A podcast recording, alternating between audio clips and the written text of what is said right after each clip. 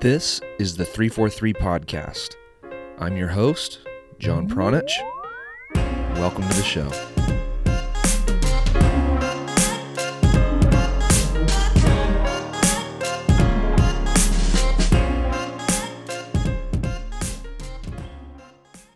Christian Lavers is the president of Elite Clubs National League, aka the ECNL.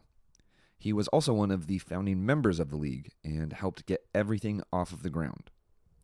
A summary from the league's uh, history section on the ECNL website reads The ECNL was founded in 2009 by forward thinking directors of coaching across the country who saw a need for change in and special commitment to improving the daily environment for American elite female youth soccer players. These directors came together and collaborated to build what would become the top female youth development platform in the world. The grassroots leadership and cooperation was unprecedented in American youth soccer, and the ECNL continues to be the most progressive and innovative development platform in the country. These days, Christian and his colleagues have a whole new set of challenges in front of them. The ECNL has grown at a rapid pace. In recent years, they also added boys' teams into the mix. And the league itself is becoming a massive force that USSF is having to figure out how to deal with. And all of this is happening while the entire American youth soccer landscape seems to continue to fracture more and more by the day. I asked Christian some questions about the fracturing and how ECNL fits into the bigger picture of American soccer. And his answers and insight into some of those topics were absolutely incredible. We also discussed his thoughts on good leadership, why collaboration is important, and the next steps for ECNL. Before we get into today's episode, this great interview with Christian, I want to actually say thank you to Christian for agreeing to come on the show and share his perspective. And I also want to say thank you to you for listening to this show. It means a lot, and I really, really appreciate you. And if you would like to learn more about the 343 Coaching Education Program, the program that actually helps to support and fund this podcast that you are listening to right now, you can find all of the information at 343coaching.com. And not only will becoming a 343 member help you support this podcast, but a membership can also help you become a better coach, no matter what level team you have. If you are not sure if this coaching education program or if this learning style is right for you, no problem. We completely understand, and that is why we created a free course that will help you dip your toes into the water and better understand what we do, why we do it, and how we do it. The free course is loaded with valuable content that will introduce you to the 343 methodology. And when you're ready, the premium course is a much deeper dive into the actual 343 curriculum designed by Brian Kleiban. The course uses ebooks, videos, audio interviews, question and answer sessions, and member forums to help you become a better coach because that is the ultimate goal, right? Become a better coach. All right. You can find all of the benefits of becoming a 343 member by visiting 343coaching.com. That's the numbers 3, 4, and 3, coaching, all spelled out, dot com. Okay. I hope that you enjoy this episode of the 343 podcast with ECNL president Christian Lavers.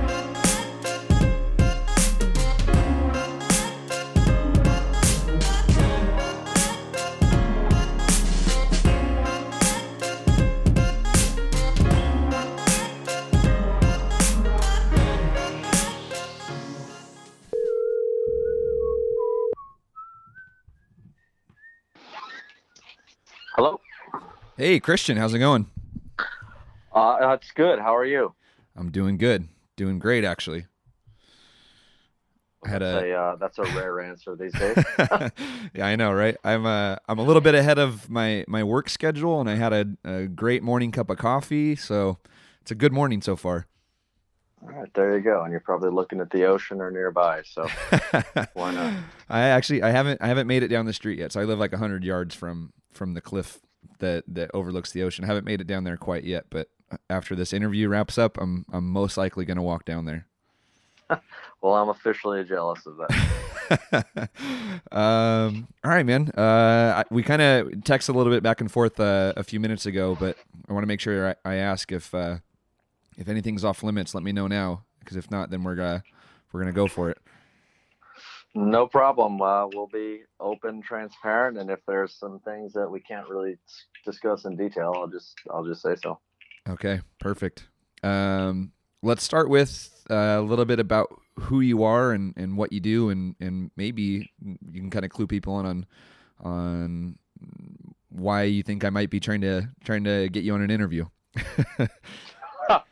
Uh, well, sure. I'll give you the uh, the elevator speech, I guess, on, on my background. Um, I obviously grew up as a player in the game, went to college, and as I started getting getting to the point where I had to enter the real world, uh, I started coaching. Uh, fell in love with coaching. Uh, at the same time, went to law school, and then uh, practiced as a corporate attorney for about seven years as I invested in my passion and of of soccer coaching which led ultimately to identifying some areas of need and change in the game. Um, in 2009 or so, uh, founded the Girls Elite Clubs National League uh, to address some issues that were clearly in the girls' game in terms of making the environment better. Um, at the time, I was also actually uh, coaching in the U.S. Development Academy for the boys. Um, 2011, uh, I went full time in soccer, uh, working for U.S. Club Soccer and helped to build out uh, their national Premier Leagues. Uh, at the time I started, I think there were two or three U.S. Uh, Club Soccer leagues across the country, and, and we've greatly grown that.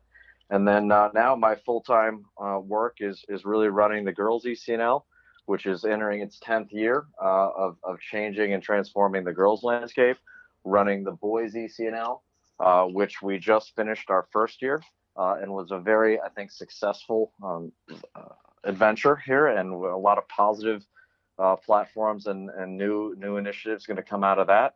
And during this time, I also I'm a I'm a coach on the field just about every day, going out and working with with youth players in a club that that I run here in Wisconsin, FC Wisconsin, um, which has both a boys and a, and a girls side. So uh, I kind of got my hands in a lot of different areas of the game and gives me a lot of different perspective about what's working in the game and maybe where we can do things better. So I drink coffee to get my energy, but I, I don't know where you get enough energy to do all this stuff from. Like that, that's an insane amount of work, man. well, you know what? If you if you love what you're doing, um, and I'm sure you know you can speak tongue in cheek, but if you love what you're doing, you find time to do it, and you you find uh, you find energy to do it. And the trick is balance and keeping perspective, which I think we all uh, sometimes have our challenges with. But uh, if you're in this game, uh, the people who are great in this game are the people who spend a, a, lot of time trying to improve their craft. And I'm sure you do the same. I like that word perspective that you just used and, and I think you have a very unique perspective where you're coming at this from from multiple angles. You know, a law background, a coaching background. Um, I, I I don't know if you have the family background. I don't know if you're if you're a soccer if you're a soccer dad. Maybe you can fill me in on that. Um, you know what? I have a 13 uh, month old son. So he uh, he just started walking a few days ago. So uh, my my wife, I'm sure, is going to be rolling a few little balls out in front of him shortly. So uh, we probably will be soccer parents soon enough. So that that leads me to this question then. In 2009, you're coaching for the Development Academy and you decide that the right thing to do is to start the girls ECNL program. What prompted you to do that without having a daughter in the game, without coaching in in the girls game and the boys game at the time was just uh, or the DA was just boys. So what what prompted you to to start something like that? Well, I was coaching uh, at the time on both the boys and the girls side, um, and I think that was probably a, lot more common um, in 2007, 8, 9 than it than it probably is now. Um, but as we were doing that, and there were there were a lot of positive changes that the the boys DA made at the time to kind of uh, improve the competition quality, uh, refocus uh, people's perspective on training and development in in the youth game. Uh, so there were a lot of positive changes that were happening on the boys' side at that point. And those of us who were also working on the girls' side, and it wasn't just me, it was a as a group of club directors and coaches said, you know, there's a lot of the same problems on the girls' side, and we can do something about this. And it was actually at the uh, NSCAA convention in uh, St. Louis uh, at the time where a group of us got together and said, let's let's put some pen to paper and let's put down a, a, a strategic five-year plan of something we can do to change the environment that our our female players are playing in, that we're coaching in, um, and that make it that makes it better. And uh, that happened really quickly. And the the five-year plan in terms of how we would grow it out, uh, we actually accomplished in three years not because we were in a rush to do it, but just because things went a lot faster than we thought they were going to go. Um, and that has turned into something that I think is bigger and better than any of us ever would have believed if you if you told us in back in 2009 what the league uh, could ultimately do and accomplish. And uh, so it started basically from saying we, we want to have a better environment. We want a better environment for the players, a better environment for the coaches, and a and, and a better environment for the clubs to to be in. Can you describe that group of people that that you met with at that NSCAA convention? And and the reason why I ask Christian is is a problem that I've noticed recently, and it's something that we are actually um, we are participating in by having this conversation. But uh, every time that I try to get an interview with somebody from the girl side of the game, it always steers back to a male working in the female game. Does that make sense? Uh, yeah. I mean, there's a lot more males working in the in the youth female game than there are females. I think it's it's slowly uh, growing in terms of of women coaching uh, women in the youth game. Uh, I think it's not quite the same in college. I think the numbers, the number of females uh, coaches working in college is higher than it is in youth. Um, and uh, gosh, there's probably a, a whole lot of uh, a whole lot of issues uh, that that impact that. Um, but the the group that we started with, I mean, at the time there was something called the Red Bull League, which was a little more informal structure that was was set up by coaches that that wanted to do something different. And then actually it was it was a group of guys, um, and I'll probably miss a few of them, but uh, Scott McDaniel from St. Louis, Scott Gallagher, uh, was was in these original meetings. Doug Bracken from Ohio Elite, uh, Chris King, who was with Ohio Premier at the time, Rory Dames, who was with Eclipse uh, out of Illinois. Uh, that that was really the first group that got together and said, let's put some let's put some ideas down, and let's let's look at this uh, in terms of a long-term strategic plan about what we can do to to make the game better. So from that point, you know, one of the biggest differences of of the ECNL, I think, of almost any league um, in soccer and, may, and maybe in, in youth sports, I don't know, is that ultimately the the directors of coaching of the clubs are are in charge of the league and they elect the board of directors and our board of directors is all active directors of coaching. So every decision that comes into the league that's made first goes through the lens of a coach somebody who is accountable to their players and to their families, somebody who has to go out on the field every day and see what's working and what's not working.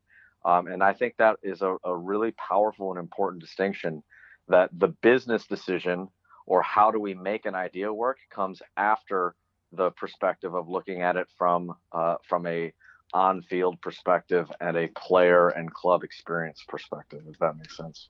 No it does and that's it's very important because i think that's a, a common criticism when you look at like the ussf governing body or, or however you want to describe that but it's like those guys are so far removed from you know the day-to-day on-field operations that the decisions they're making you know they don't know what the impact is and and, and how that you know will affect a, a six-year-old boy or a 14 year old girl or, or things like that. So I think that, that having the coaches involved in the conversation and, and the decision making processes is super important.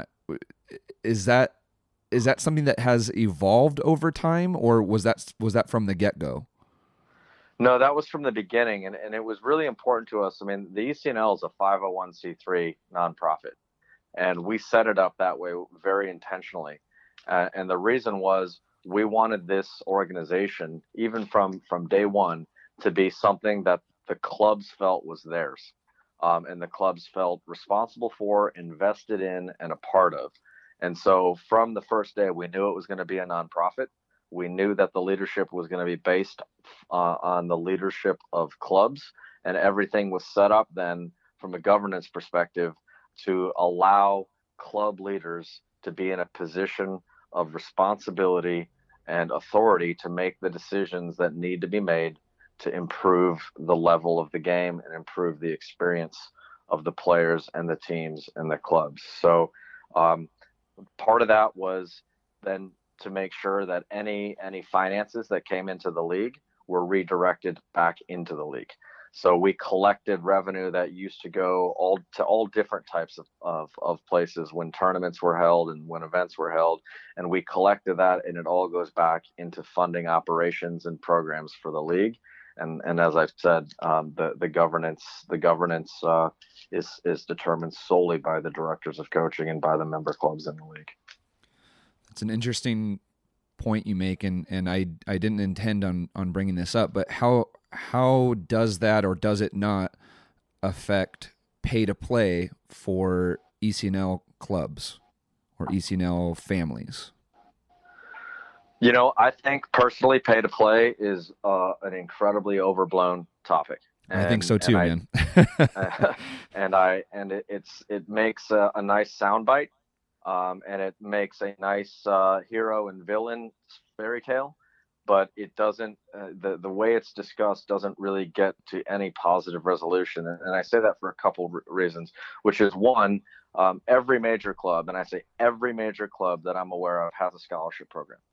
Um, and they work to tr- provide um, reduced or or free registration for as many players as they can and certainly i think every club would say they'd like to have more resources so they could do more of that um, but that is out there.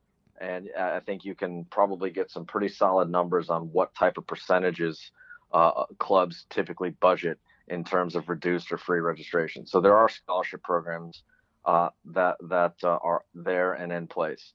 Uh, second, you know, from a league perspective, we are constantly aware of the cost of participation and try and do things to reduce that as much as possible. So one some of those things are done from looking at conference structures and the amount of travel uh, that's required and trying to put together structures that reduce the no- amount of hotel nights that that are required in conference play that reduce the amount of driving um, and and therefore reduce costs and reduce time commitment um, and then when we do require big travel like for the national events make those experiences absolutely fantastic. So that where you do have to spend the most money to travel, uh, you're doing so for something really unique um, and really different. Uh, we also provide all of our all of our uh, development and identification events that we provide, whether those are the conference-based uh, development programs, whether it's our national training camp. There is no cost for participation for the players to attend those. They have to get there uh, in terms of uh, tra- the travel but once they're there, the the at the national training camp, for example, all the food, the room and board, all the equipment, all the staffing, there's no charge for any of that. Um, and so we try and give back to to individual players and and that component. And then for our final four, now we provide a rather large subsidy uh, to each of the clubs that qualify for the final four to help pay for the travel cost for the players that have that additional event and uh, you know i'll be the first one to say we're constantly looking for additional sources of revenue to reduce cost and participation but there is a, a cost to running soccer. Just like there's a cost to running any other sport you have to pay for fields you have to pay for lights you have to pay for equipment um, unless you can find a bunch of people that are going to work huge amount of hours every week for 50 weeks a year you have to pay for staff. Um, so there is a cost. It's just a question of how do we find all, all additional revenue sources to reduce that as much as we can. Um, and what else do we do to just inherently make make what we're doing more efficient so that we we reduce costs? Um, we could go farther into issues of, of demographics and areas of, of the country where maybe programs may reach players that, that aren't currently reached, but that, that goes into a, a whole nother topic. Um, but I think pay to play very rarely is discussed in the depth that it needs to be for people to really identify what is working and what is not working. I love that you that you went that direction with it, and I, I rarely ever bring up anything like pay to play uh, in, in, any of these conversations. And kind of like you said, I just I, I feel like it's not uh you know like a top five or even a top ten type issue. But now that we're kind of in it, I'm curious with, with some like current events that just happened. So the Alfonso Davies move to Bayern Munich and the MLS franchise giving solidarity payment back down to Alfonso's youth club. What how how do you react as, as an ECNL president and a and a club coach when something like that happens when you're constantly looking for new revenue streams and, and other ways to to you know make the game uh, more affordable and accessible to to other people in the country. What happens when something like solidarity payments comes up?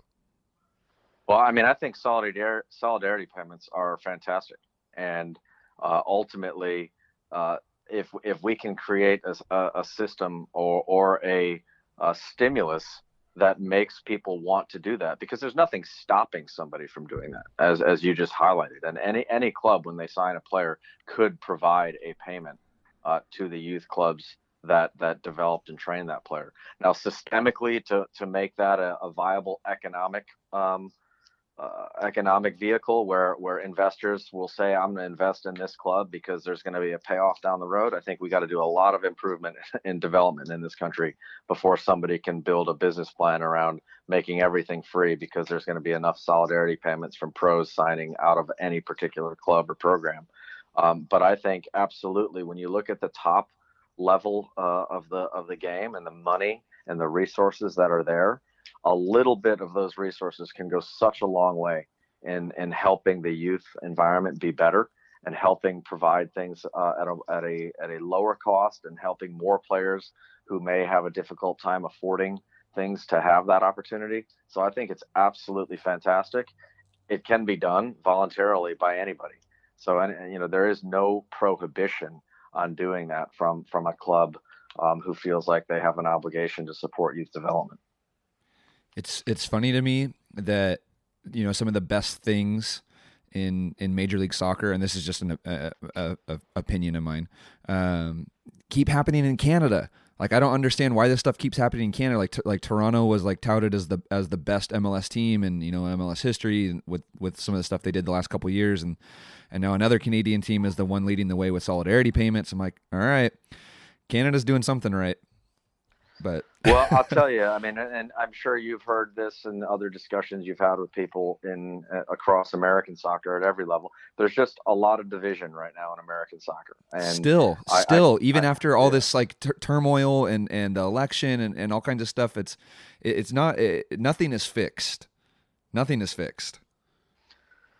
Um, you know, I, I can't argue too much with that, and I, and I'm I wouldn't say that there's not people who don't want things to improve and, and to be fixed, but unfortunately at this point there's still not enough of a momentum um, behind behind that movement.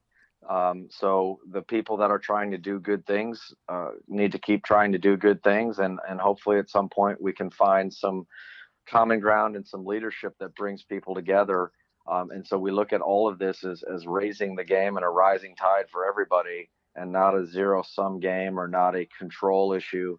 Uh, and, and I think that divisiveness, it's really, it's not great for the game, but it's also not great for the people in the game, whether it's the players who are being put in very difficult and uh, unfortunate, unethical positions sometimes, and for also for the professionals in the game. I mean, if we want to make soccer coaching a better profession, we need to make the environment in which coaches work a better environment. Um, and that has a lot to do with the professional relationships between organizations and between people, um, and not having so much acrimony um, and, and conflict in those relationships, and instead focusing on how do we make the soccer environment better, whether that's youth, college, professional, whatever it may be. The the best way I heard it described was actually by Eric Wynalda when I when I was able to go have a coffee with him down in Thousand Oaks where he's from, and and he described our soccer system more like a tree where where other countries have an actual true pyramid. And and our tree consists of you know multiple youth leagues that are all kind of just doing their own thing ncaa we have usl the, the defunct nasl mls and, and nobody's really working together to push everything in one direction everybody's kind of doing their own thing and i'm really curious how you as a member of multiple different aspects, so ECNL, US Youth Soccer, um, you know, just a, uh, an everyday club coach. Um, how how how do you navigate all that? And and and I'm going to ask a follow up question once I get this answer out of you. But I, I, think this is a topic we can maybe spend a few a few more minutes on. Well, um, you know, I think the the best leadership and the most difficult leadership is is in bringing people with discrete interests together, or get, bringing people from different backgrounds and with different perspectives together and finding common ground. Um, it's very easy, uh, in some sense, to lay down fiat uh, and to make proclamations and and and uh, demands and rules and prohibitions. To me, that's that's that's not difficult leadership. Um, the difficult leadership is bringing people together and finding ways to do things together. And so I can only speak from from my perspective in our organizations, um, and and we start on that from a couple of I think basic um, criteria, which is uh, we have core values that inform every decision that we make. And you know, you, you can go to business school and and people talk about core values and mission statements and vision and all those types of things and a lot of people roll their eyes but i think at the end of the day if you're going to have a great culture and you're going to have an organization whether that organization is a club or a league or a team if you're going to have great culture you have to have a common foundation of core values that everybody understands and everybody embraces uh, because that really informs decisions in difficult times and in difficult moments is you look back and say well what do we stand for? And what is the foundation of our organization? And that's going to make our decision a lot easier when when we're in these difficult moments because we have an anchor of values. And so within the ECNL we feel uh, we feel we have some great values and that over the last uh, 10 years on the girls side and certainly in a much more uh, early stage on the boys side but that these values are really being understood and embraced and internalized uh, across the league and across all these different clubs. And it makes it a lot easier for us to find common ground and collaborate. And i think that's the second part of of uh, of leadership is that you have to find ways to collaborate with people we can you know I, I, again i come i come from the professional background of, of an attorney where you're on opposite sides of a table um, uh, in almost everything you do there you're representing one side and somebody on the other side whether it's litigation or whether it's even just coming to coming to an agreement on a deal you have different needs you have different gives different non-negotiables and you have to find a way to to come together. I, I was a transactional um, uh, transactional attorney, and I think the same thing is true in in sport and when dealing with different club leaders and coaches. We all have different perspectives. We have different philosophies. We have different environments in which we operate our clubs and different families and cultures that that we operate within. But that shouldn't stop us from finding some basic things we can agree on some small steps and things we can do together. And what you find in almost any situation where you start to do things together you find out that the guy on the other side of the table isn't that different than you when it comes to the desire to do things better. And a little step turns into a bigger step, and all of a sudden, you know, 10 years later, you've transformed the landscape. When when people, too many people, just stop and say, "Well, this is never going to work. These guys can't get along. They're too different." Um, and so let's just put some rules and prohibitions, and and uh, you know, not even attempt, not even attempt to build consensus um, and collaboration. And we we've we I think collaboration is probably in our DNA more than more than anything else. That leads me perfectly into what I wanted to ask about the or my, my follow up question that I wanted to ask and and it's basically about your willingness to collaborate and it seems like you know having a national league and having to work with multiple states and and and hundreds or even thousands of clubs. I'm not sure exactly how big the league is now. Um, you know, it's it's obvious that you guys are willing to collaborate, but that's kind of like a, a, a like a top down approach, I think, from you guys, where you're you're collaborating with people that are beneath you, and I don't mean that in, in a degrading way at all. Just um, the way that I'm, I'm trying to paint the picture, I guess. How hard has it been to collaborate above you? So with you know U.S. soccer governance, or maybe maybe even collaborating side by side with with um, the development academy or or anything equivalent to that. I don't know if does that question even make sense.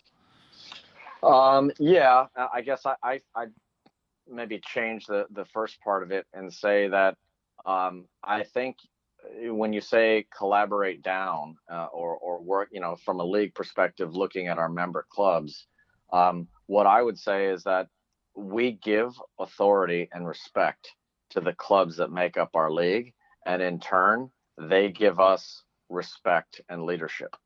And um, it's a two-way street on that because again, you don't you don't lead by walking into a room and saying, "I'm smarter than you, I'm better than you, I know more than you, so do what I say." I mean, that's just insanely stupid. What you do is you get into a room and you say, "What do we all agree on? Here's a here's an idea. Here's a vision. Here's a future that I think or that we think um, would be pretty fantastic. Can we all get there? Can we, what what vision do you see? What future do you see? Where can we see a common future? And what is important to you in in this process? And so I think uh, the the collaboration that we have internally within the ECNL is predicated 1000% on respect for the people that are in the league. And that goes back to our, our governance model. We are we are accountable to the clubs that are in the league. If they don't like what we do, they'll vote the board of directors out. Um, and you know, nobody's afraid to call me or to call our staff and tell us what we did wrong or, or what they don't like. Um, and we're not afraid to hear that, even if there's times when it doesn't feel great. Um, and so I think you know that that is much more on a eye to eye perspective, because whatever decision the league makes, I got to go back and I got to deal with it in my club. So I'm not making a decision as a league and and then saying you guys deal with it. Um, and that's true for every member of our board, and that's true for every every club within the league. And if we've done anything uh, it's we've changed and evolved and adapted um, every year based on feedback from from our membership. Um, when you look outside of that, uh, you know we're sanctioned by U.S. Club Soccer, and, and on the boys side, we collaborated with U.S. Club Soccer for the postseason for the boys ECNL. So the boys ECNL operates all of our regular season conference competition and our national events um, and we have a, a, training camp actually starting tomorrow uh, in the Bahamas with the Bahamian Football Association. Um, and and from from that uh, governance and structure that we do from the regular season and player identification, and we do some coaching development events as well. We collaborated with U.S. Club Soccer for the postseason championship. So the best teams from the boys ECNL from their conference competition meet the best teams from U.S. Club Soccer's national Premier Leagues in the what was um, termed the ENPL. So that was uh, whether you want to call it a collaboration up with our sanctioning body or a collaboration laterally with other leagues uh, outside of the ECNL. That was uh, that was an attempt to to build some of those bridges, um, which is new and I don't think has ever been done um, in, in, before in, in any sanctioning body. And it's not easy for sure. There's been some really difficult times and some people with very very different opinions and some you know expected um, bumps that you have in the first year of anything but we, we've had we've tried to uh, we've tried to do that and build bridges with these other leagues and, and with some programs of our sanctioning body. Um, and we're open to that um, at every level. I mean we we uh, you know i think i talked to you briefly on on, on text a couple weeks ago. We just finished our girls national training camp uh, out in portland uh, where Manchester City and Paris Saint Germain brought their women's professional teams out and they trained on the same facilities. We had integrated training sessions where our top 17 and 18 year olds in the ECNL trained with those pro teams. And actually, we had four kids that actually played for PSG in their friendly match against Man City um, on on Tuesday the 24th. And so, you know, if we look and say that's a pretty uh, a pretty deep collaboration with two of the biggest, um, most influential brands in, in world football um, at a professional level with a youth organization.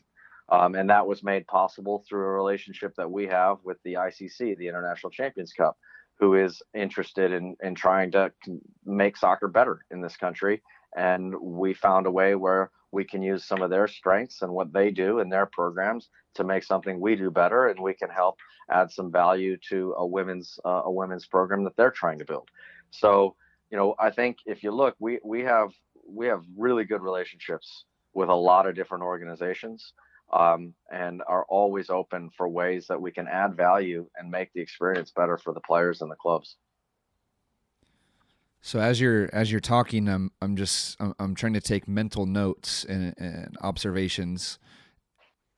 Pretty much everybody that you listed is outside of uh, USSF. Is is, is that is is that fair to say? Well, I guess we we I listed uh, the Bahamian Federation, Paris Saint Germain, Manchester City, ICC, uh, U.S. Club Soccer, I mean, there's a lot of people there uh, in a lot of different uh, a lot of different areas. But yeah, um, uh, we have uh, we have not had a joint program with U.S. Soccer. That is that is clear. Has there been an attempt? Um, well, when we when when uh, all of the um, what would we call it? All of the excitement and uh, conflict that started a couple years ago with the creation of the of the Girls Development Academy, um, we were very clear from the beginning that we were wide open to working with the federation, um, to collaborating with their staff, to uh, change and evolve and add things to the league, and to find some way, anyway, to uh, to do things together. And that that there at the time there was uh, zero interest in uh, from their perspective in doing that, and that's you know, that's not said with any judgment. I'm just stating a fact. There was zero interest in collaborating. Going back to what you said, uh, you know, about collaborating and, and about leadership and, and things like that, when when the attempt to reach out is, is not met with, you know, the result that maybe you guys desired, does that mean that the door gets closed or or do you guys keep an open door? Um, well, collaboration's in our DNA. So, um, you know, the door is always open for any organization that has uh, an, an, interest in working with us uh, or has a program that um, they think or we think we can do together that that provides new opportunity for players or coaches or clubs. So that that's part of who we are. That door is that door is always that's always open. Now we're not going to stand still and twiddle our thumbs and just wait for somebody to change their mind or wait for these things to come to us. I mean, another thing that I think we've done fairly well, and by the way, we've done plenty of things, uh, you know, not great that we've learned from. But one of the things I think that we have done um, pretty well is we we act and we move and we innovate. And so we have a vision, we have ideas of how uh, we can do things better and new things we can add, and we're going to keep doing that and keep evolving as an organization and keep adding new experiences um, because that's what you do. If you don't do that as an organization, you don't improve. Just like if you don't do that as a player, you don't improve.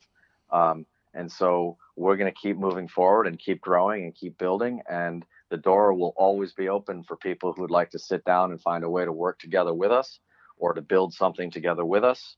Um, and you know that that that it would be uh, it would be a big mistake for us not to take that perspective um, because that that's how that's how we've become who we've become is being open open to those uh, open to new ideas open to new people open to new concepts it's exciting to to hear you talk about that. And and that's one of the things I, i've noticed especially with your guys' launching of the boys side of ecnl is that you guys like to be on offense. I, I think that's a, a fair assessment.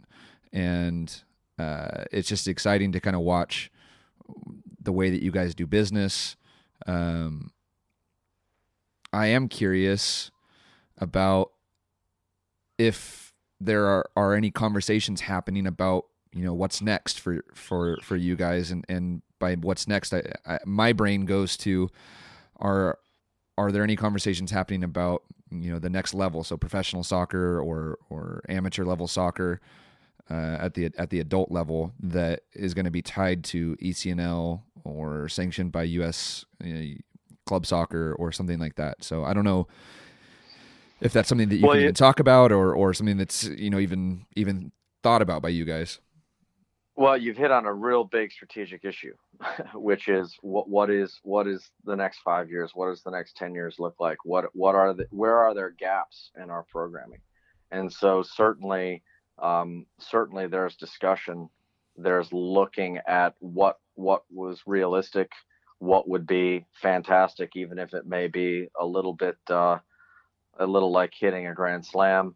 Um, so we're looking at that. I mean, uh, you know, I'll go I'll go back to to you know this this concept of collaboration and the fact that none of us are as smart of all as all of us. And I know that's a bit of a uh, you know a cliche, but when you work with people and you're open to ideas from different people, you come up with really new, exciting, and creative things that you can do.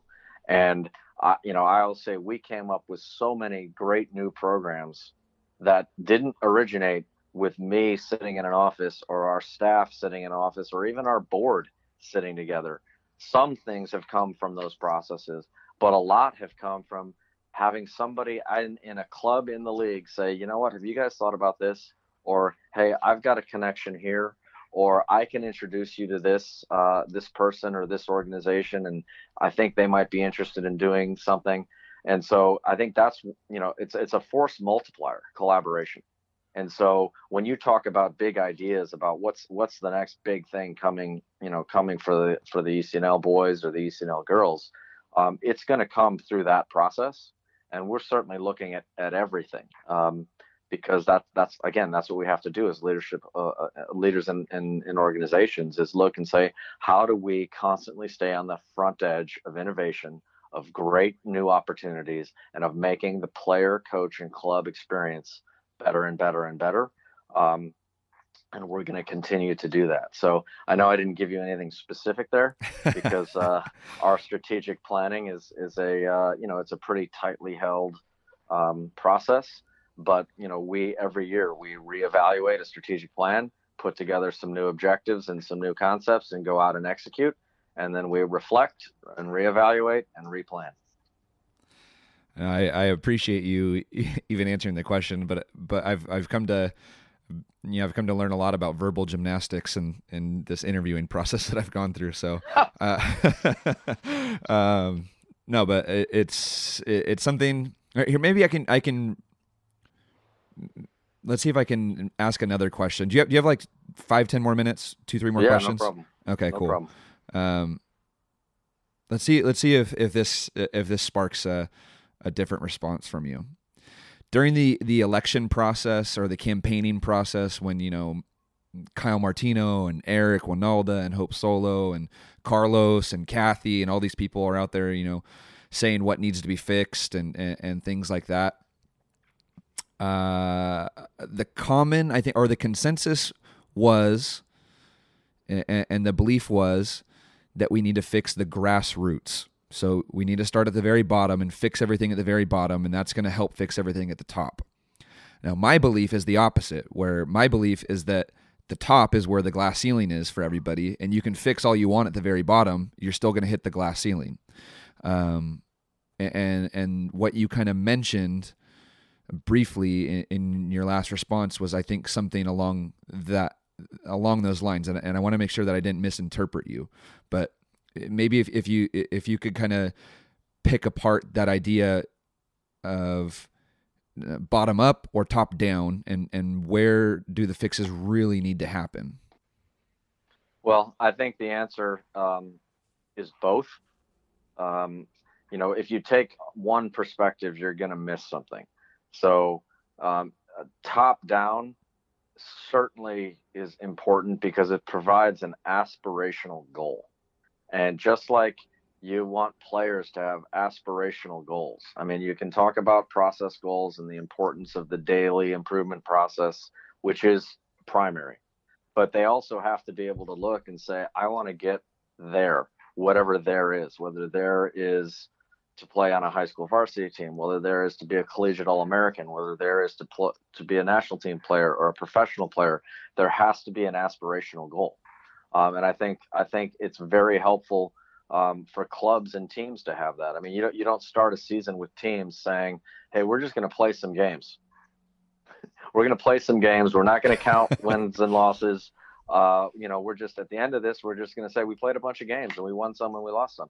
You don't start like that. You talk about goals. You talk about how now not uh, everybody's goal can't be to win a national championship or or to you know be totally outcome focused like that but you look even even with teams that aren't going to win national championships you look and say okay this is where we are what would be a stretch goal for us in terms of a, a, a an outcome goal can we set our sights on that? You look at each individual within within that group and say what is a realistic what do you want? Why are you playing? What is it that you're looking to achieve? And you'll get i'm always surprised at some of the answers you get when you ask players questions. I'm a big advocate of asking people questions because you you learn so much more from that. So i think from a top down perspective having a pathway and having an open pathway is incredibly important because you know and I, have I've said this before in other meetings and and with with uh, federation people and and, and internally within uh, the ECNL that we can we can talk about minimum standards all day long but what minimum standards do is make the absolute worst less bad. And i don't think you grow anything by saying let's make the worst less bad. I think you grow by saying what incentive and aspiration do we put out that makes people want to do whatever they can to get there and so i think more powerful leadership is about providing um, incentives for positive change and providing aspirational outcomes, not turning and saying this these are minimum expectations or else. Um, and so I think that kind of ties into your to your top down um, vision. And then you, you also have to look from the bottom up because at the end of the day, I mean, I spend most of my time working and interfacing with clubs at the, you know, I don't know what you would call it, the the top youth competitive level, the elite youth competitive level, the what a travel has different name in different regions, whatever you want to call it. Um, I have some opinions on recreational soccer. Um, I have some background in understanding recreational soccer, but there are people that are a lot smarter than me in knowing exactly what's going right and going wrong in recreational soccer. And so uh, I would be foolish if I was trying to change the grassroots um, and making decisions without actually talking with a variety of experts in recreational soccer and to me that's the that's the bottom up perspective and it's not just recreational it's elite youth travel it's high school it's every every little niche in the soccer market there's people who are really smart and really informed in that who can tell you this is going well this is not going well or this is this is where we've got plenty of opportunity this is where we've got a real gap and so i think that again you go back to leadership most of leadership should be listening and then putting together a team. And if you listen well and you put together a good team, good decisions come almost naturally. Most leadership problems, in my opinion, come from people who don't listen or people who don't put together a good team. Christian, you're like a fountain of knowledge. this is this is this is exciting, man. I I uh, I wish I could talk to you for ten hours. well, I enjoy I enjoy doing this. It's you know because this is how we this is how we learn. I mean, we all have you have your sources of information and people that you talk to and learn from and share ideas with, and I have the same people. And and again, I think that if I if I was to look back, and I know I've said a lot of things here that say, well, this is this was great or this was key or this was really important, but I think one of the biggest changes that we have helped create, and it's a real credit to all the coaches and clubs across the country. Um, over, over time is you know when I when I was coaching in 2007 and 2006 and before that, uh, nobody shared anything. You you you went out to your own team, you trained your team, you went and played somebody on the weekend. If it was a big game, and you lost, you were pissed and you went home. And if it was a big game and you won, you were happy and you went home. But nobody shared any ideas. Nobody really had deep relationships or connections with their peers in the coaching profession, or even that many club to club relationships um, from a from a knowledge transfer perspective. And if you look now across, you know, the ECNL, there is such a wonderful spirit of sharing and collaboration between coaches and the willingness to pick up the phone or send an email and say, Hey, I have this issue. Have you seen it and how have you solved it? Or hey, how have you trained this this topic? Because this is what I've done and I don't think it's working great. What have you done? And I think that, you know, when we talk about learning and growing and changing, you know, it's just like any course. You you take a certain amount of information away from a course, but where you really learn is when you go home and you reflect and you use it and when you talk to other people based on firsthand knowledge of your experience. And so I think we've created a really powerful culture of sharing, you know, and, and I'll just, I'll, uh, you know, I'll finish on that topic with a story. We just, we just had this, this training camp in Portland and, uh, and the boys, the boys one starts up tomorrow and we, we have some of the best teachers in the country in those, in those camps um, working with players. And it's not just a player experience anymore. The coaches that come into those camps share ideas, present sessions, talk about ways to tweak the session that's presented to make it better, to add a wrinkle here or to add a topic there. And I think, and you know, I, I mean, I don't think I know based on the feedback we've gotten that coaches leave those camps saying this is this is one of the best coaching development uh, programs that I've ever been to. Um, and it's not because there's one person up there standing and saying, this is my way and it's the only way and you better do it. It's because people stand up and say, here's what I'm thinking. This is how I'm, I'm doing it now. What do you do? What do you think? And we, we, we've come up with some really, really powerful changes in, in, in, in our environment through that process. And, and I hope, I hope that's something that grows outside uh, in the broader soccer ecosystem, because right now there just seems to be uh, very, very provincial mentalities very um, separatist mentalities, and it's it's not it's not it's not great. It's it, I always feel like such a dork when I'm doing these interviews because it's just a phone call and I'm sitting here like smiling and nodding my head like yeah like that's awesome knowing or not not realizing like you can't see my facial reactions so I felt like that was well, we can funny. get together sometime at uh, you know at a convention or something of, of course of course um all right. Hey, uh, last question. Where where can people find more about find out more about you, about the ECNL, and about you know projects that you that you guys are passionate about? Sure. I mean, our, our website, eliteclubsnationalleague.com, is the girls' website. Boysecnl.com is the boys' uh, website and th- those those two websites really kind of will give you all of the basic background on the league, the, the, the values of the league, the different programs of the league. Um, you know, I'm excited. We're, we're going to announce here in a couple of weeks uh, the the presenters for our our coaching symposium uh, in January, which uh, which will be in Las Vegas in January, and we're bringing in some incredible uh, educators and, and teachers from a broad uh, a broad perspective of backgrounds um, for that event. And you know that that's just a, a, a, small sort of teaser of the different types of things we try and do to add value uh, to the league. Um, you know, I like to uh, every now and then think I'm saying something intelligent on Twitter at C Lavers one. and some some of those some of those uh, some of those tweets are smarter or funnier than others. But no, I, I think our websites uh, are, are, great, um, great sources of information. Facebook, uh, actually, I don't even know what our Facebook pages are. To be honest with you, I look at them, but uh, and there's great, there's great stuff. I think that's something we've done really well as well as sharing information with players on leadership and nutrition and community service and all that stuff. And that that's on Facebook and social media stuff. So, um, you know, we, we're we're all over the digital landscape, I guess. Uh, you are, and I'll, I'll, make sure I link to everything in the show notes so that way people can easily connect with you and, and stay in stay in touch with everything that you guys are doing.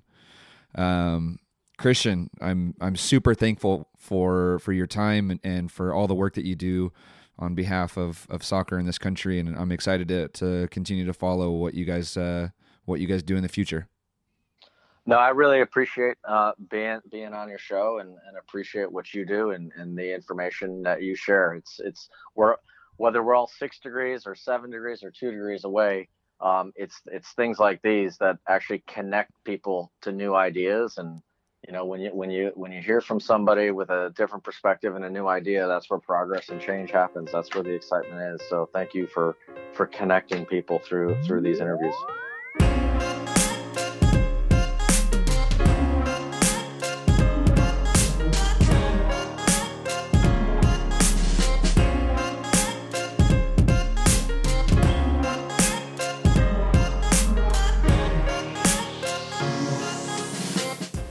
right. Thank you for listening to another episode of the 343 podcast. And a big thank you to Christian Lavers for setting aside some time and coming on the show. I really, really appreciate that. And I really, really appreciate you taking the time to listen to this podcast and other episodes of this podcast. It means a lot to me. And if you would like to learn more about how you can help support and fund this podcast, you can find all of that at 343coaching.com. And the way to actually help to support and fund this podcast is by signing up for one of our online coaching courses, whether it is the free course or the premium course. And that is how you can help us keep the lights on here. And here is Tom Byer to talk a little bit about his experience with one of our online courses. And I can tell you, after someone who's done a lot of coaches education, both as a student as an instructor, that you will learn more by watching one or two of their videos that you might learn on any full-time course. Because the the one thing that I like about what they're presenting is again, it's simplicity, man. It's very simple. It's not a lot of you know complicated words. It makes sense, and it goes right directly to the heart of of, of the game on on on how to how to develop. Um, not just you know individual players, but develop teams as well. Once again, you can find all of the information about signing up for one of our online courses by visiting 343coaching.com. That's the numbers 34 and 3 coaching, all spelled out, .com. Once again, thank you, and we appreciate you for being part of our 343 family and extended network of coaches. And we look forward to being with you guys next time here on the 343 podcast.